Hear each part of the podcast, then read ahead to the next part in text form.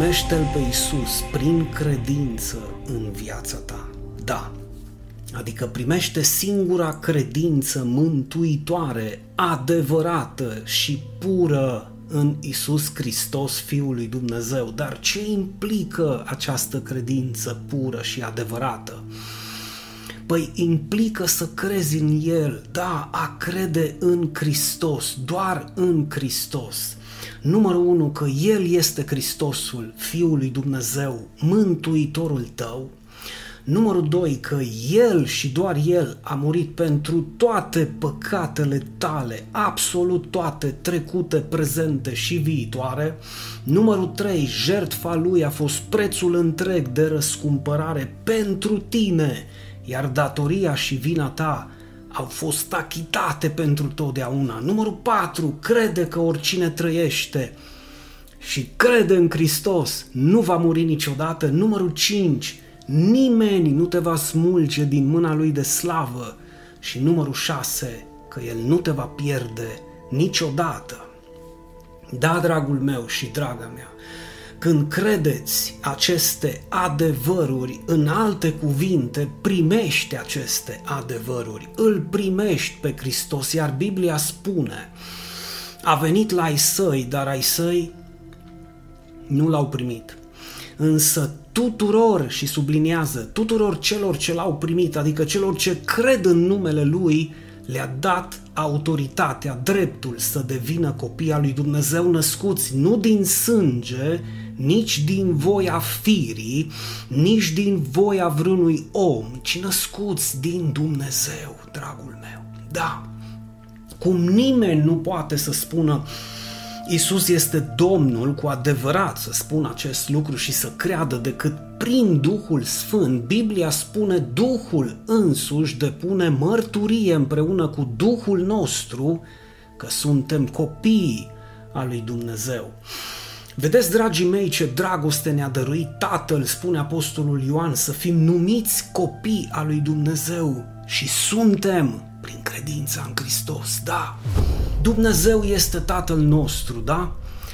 Noi suntem copiii Lui. Clar, unii mai ascultători decât alții, dar toți suntem copiii Lui, așa cum am văzut, prin credința în Hristos. Acum, Consideră, te rog, următoarele întrebări.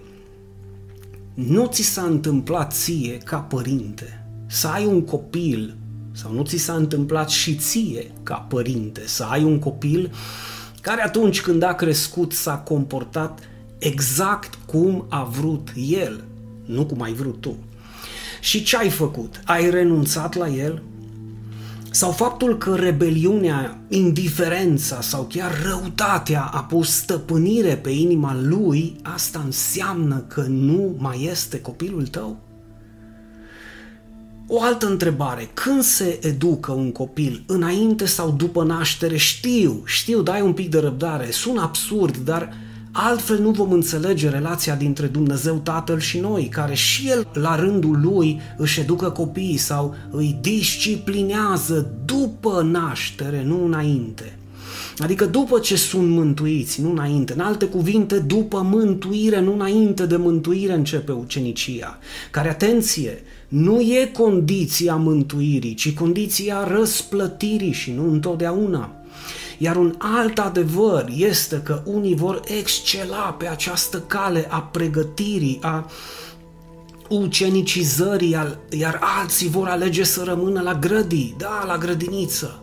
Acum, dacă tu nu ești în stare să renunți la proprii tăi copii, că nu ai cum să fii în stare să faci acest lucru, ai impresia că Dumnezeu renunță la copiii lui vreodată? Asta ca să nu întreb ironic și scuză-mă te rog, iubești tu mai mult decât Tatăl? Dragostea ta este mai mare decât dragostea lui Dumnezeu?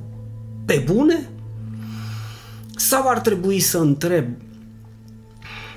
să mă gândesc puțin, da, dacă copilul tău cade în păcat, Păi pur și simplu cade în păcat. Ce faci? Îl condamn la moarte? Devii așa din senin judecătorul copilului tău și călăul care îl ucide cu sânge rece pe urmă hai să ne gândim că îl arunci într-un loc întunecat toată veșnicia pentru a-l vedea cu proprii tăi ochi cum suferă o eternitate? Clar că ai putea să faci toate acestea, dar nu ca și părinte adevărat.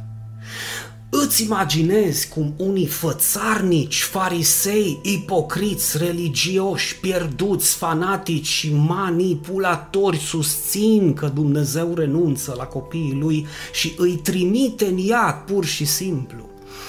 Da, pentru a-i vedea cum ard, cum se chinuie, suferă și strigă de durere scrâșnind din dinți și din măsele până li se sfarmă în gură. Aceștia au impresia că dacă ei, în numele religiei lor fanatice și ipocrite, au ajuns să renunțe la proprii lor copii sau unii dintre ei chiar să-i condamne la moarte în baza unor porunci omenești, ei cred că Dumnezeu face la fel. Se prea poate, dar nu și Dumnezeul adevărat. În schimb, Dumnezeul lor fabricat în mintea lor, în laboratoarele instituțiilor și sectelor religioase pe care ei le conduc, da, acest Dumnezeu născut în mintea lor bolnavă, acesta, da, este capabil să facă toate aceste atrocități cu ai săi copii, dar nu Tatăl Ceresc. Nu Tatăl Ceresc. Bă, frate, dacă hai să zic, chiar dacă copilul tău renunță la tine, tu nu ai cum să renunți la el. Bine, repet încă o dată, dacă ești cu adevărat părinte, dragostea alungă frica, dragii măi, mă refer la dragostea lui Dumnezeu, care atunci când e turnată, turnată în inimile noastre, odată cu ea primim siguranța, că nimeni și nimic nu ne va despărți de dragostea lui Dumnezeu care este în Hristos Isus. Nimeni și nimic. Așa că stingă-se odată frica de iad, blestem sau moarte, deoarece locul nostru nu este acolo.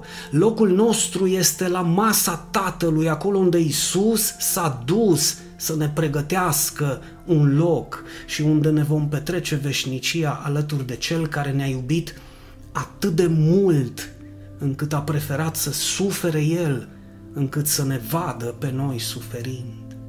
Ne-a plătit întreaga datorie ca să nu mai rămânem cu capul plecat și supărați și a preferat să moară El decât să ne vadă da, decât să ne vadă pe noi murind. Toate acestea, deoarece asta înseamnă să iubești dincolo de cuvinte.